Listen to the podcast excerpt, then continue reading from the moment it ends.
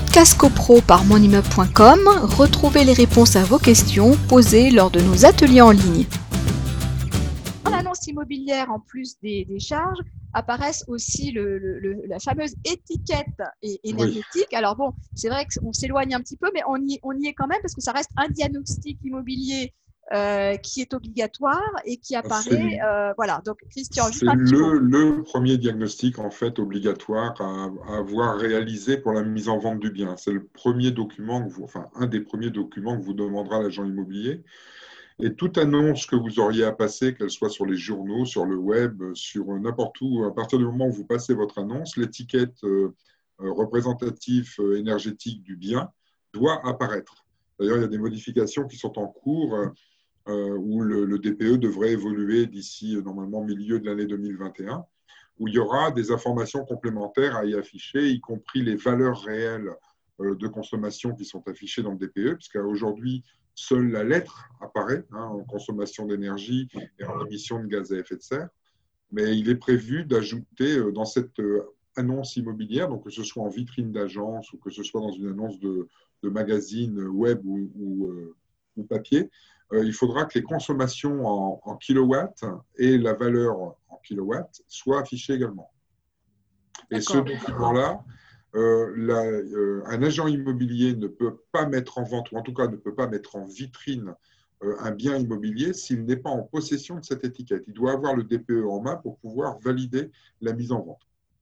Alors donc, donc, on, imagine que ce, niveau de consommation sera fourni par le, par le diagnostiqueur. Donc il fera une étude un peu plus, plus poussée pour, euh, pour obtenir Alors c'est un peu, c'est euh, c'est pas tout à fait comme ça que ça, ça se passe, en tout cas à l'heure actuelle, parce qu'encore une fois, je vous dis, il y a de grandes, grandes modifications prévues en 2021 sur le sujet, puisque normalement le DPE, e devrait même devenir opposable euh, au niveau locatif et au niveau de la vente. Donc on part sur un, un dossier un peu compliqué, mais pour l'instant, euh, il existe deux modèles de DPE en fonction des années de construction.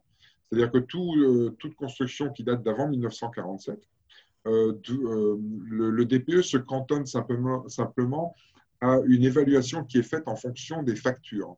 C'est-à-dire que le, le, propriétaire de mettre son bien en vente va devoir vérifier auprès de, son syndic, par exemple, les kilowattheures consommés par le, système de chauffage si c'est du collectif, et donc, le, technicien qui va intervenir va appliquer en fait les tantièmes euh, de, copropriété euh, sur cette consommation d'énergie pour donner une estimation approximative de la consommation d'énergie du bien euh, dans une copropriété. Par contre, il y a des points un peu particuliers qui disent, par exemple, que si l'immeuble est ancien, mais que, enfin, s'il est d'avant 47, quoi qu'il arrive, ce sera une, une méthode facture. Mais s'il est d'après 1947, à partir de ce moment-là, il y a deux possibilités enfin, trois possibilités. Première possibilité, on est dans un immeuble qui a des chauffages euh, individuels. À partir de ce moment-là, c'est la fameuse méthode 3CL qui est mise en place. Donc, cette méthode 3CL est un système de calcul, enfin, c'est un algorithme dans lequel le technicien va intégrer des valeurs, la, la taille des fenêtres, l'épaisseur des murs, l'isolant sur les murs, le positionnement même de l'appartement, puisqu'un appartement qui va se trouver, par exemple, en milieu d'immeuble sera moins énergivore qu'un immeuble qui va être sur un angle avec une baie vitrée plus grande. Obligatoirement, la consommation d'énergie n'est pas la même. Donc voilà, il y a ce genre de choses-là. Donc la méthode 3CL prend toutes ces informations-là en compte.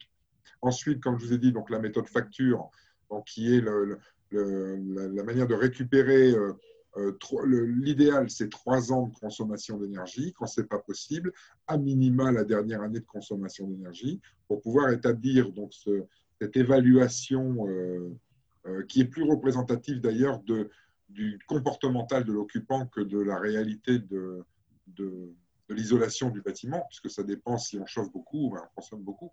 Donc ça, c'est plutôt comme ça que ça se passe. Et ensuite, il y, a une, il, y a, il y, a une, méthode un peu hybride qui est un peu bizarre, mais c'est comme ça, ça a été mis en place comme ça.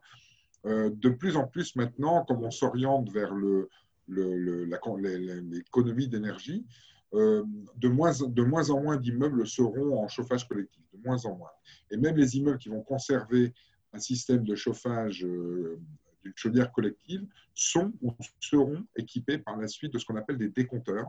Ce sont des systèmes qui vont évaluer la consommation d'énergie réelle par l'eau.